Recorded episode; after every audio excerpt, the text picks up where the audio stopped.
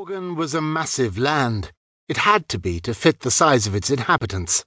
The smallest Gorgon Whizzfiddle could recall was still larger than the largest giant he had ever seen. Various texts described how a group of wizards remodeled this area of Ononokin as a testament to the power of combined transfigurations.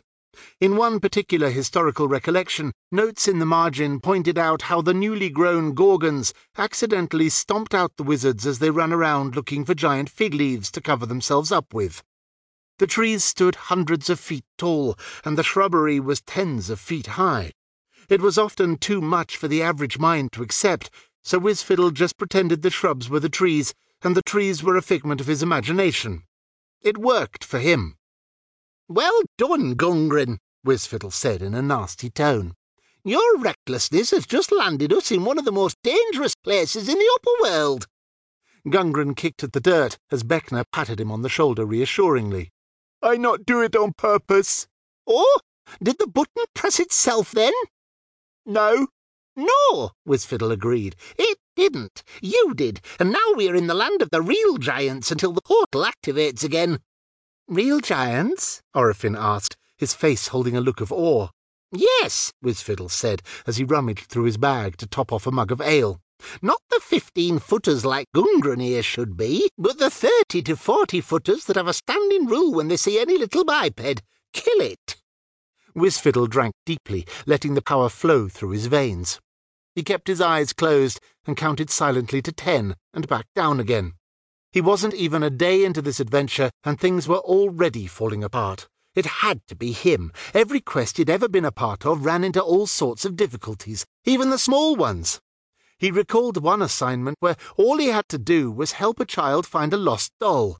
It had taken two weeks and a trip to Flame Tark Island, which meant he had to cross the ocean, and he so despised the ocean.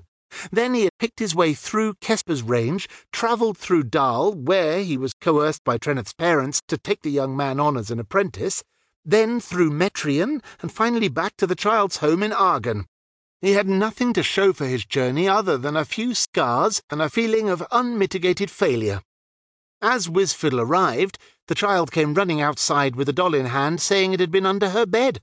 The parents explained that she had found it only minutes after Whizzfiddle had left to begin the quest, and that they had no way to get hold of him. We'll be here for weeks, Whizzfiddle hissed. He sighed and took another shot of ale. Who knew that a simple dolly quest could have wreaked so much havoc in a wizard's life, and have such far-reaching consequences? Yes, Zell? Whizzfiddle said, sensing Zell's hand was up. Uh, did, did you say weeks, sir? That's what I said. It could be weeks. A portal doesn't stay open after you use it. Something to do with charging or whatever. I'm not a technician. That doesn't make any sense, Orifin said. Certainly a lot of people use these things. Portal locations are on the power grid, said Whizzfiddle, so when you land, it is immediately recharged. But that's in the underworld. Most of the upper world ones are hidden, as you may recall when we searched for the one outside of Rang Moon. These require more time to recharge. He pointed at a set of shiny squares that sat on top of the portal. These things collect the rays of the sun, or something like that. Again, I'm not technical. Can we force it open? Beckner said. I've never known anyone that could, Whizzfiddle replied. Even if you could, it may not have enough juice to get us back anywhere. You could, Gungren said. I could what? Use magic to make portal have juice. Hmm, Theoretically, that was true, but no matter how many spells he had tried to get the blasted portals open after they'd shut down, he'd never succeeded.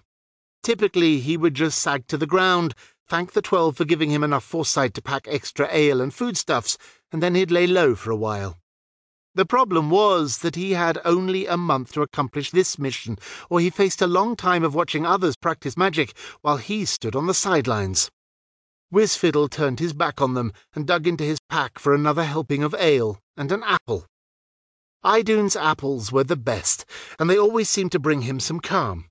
He could have sworn that they were enhanced with something pleasant. Idune always gave away the first apple, then you had to start paying for them. Worth every silver, Whizzfiddle thought as he chewed.